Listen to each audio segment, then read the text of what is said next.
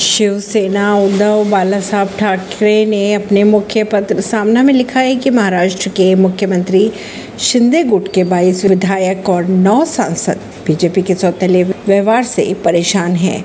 संपादकीय में उन्होंने लिखा कि बड़ी बड़ी डींगे मारकर इस मंडली, यानी कि शिंदे गुट ने गद्दारी कर बीजेपी से हाथ मिलाया था। हालाँकि एक साल में ही अलग होने की बातें की जा रही है। मणिपुर हिंसा में मारे गए लोगों के परिजनों को दस दस लाख रुपए मुआवजा देंगी केंद्र व राज्य सरकार।